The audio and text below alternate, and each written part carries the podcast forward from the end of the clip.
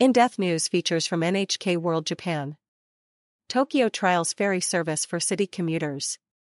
Tokyo's commuters are well served by one of the world's most efficient and reliable train systems. But as more people move into waterfront residential developments, city officials are offering them a new way to get around by boat. The Tokyo Metropolitan Government launched a trial ferry service in October in a bid to ease rush hour congestion on the existing public transport networks. It operates between Nihonbashi, a downtown business district, and Toyosu, a high rise residential area favored by young families. The 4 kilometer route uses the Sumida River and Harumi Canal and takes about 20 minutes.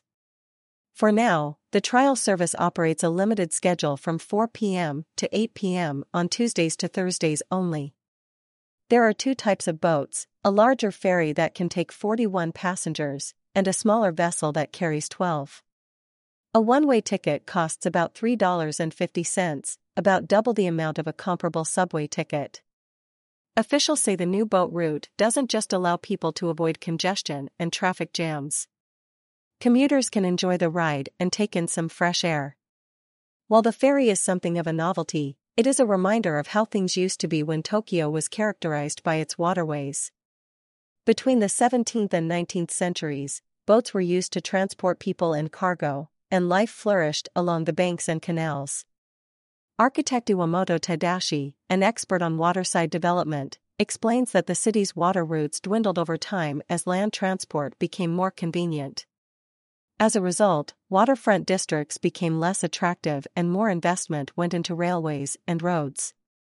But all that is changing as an increasing number of people take up residence in districts on or near the water.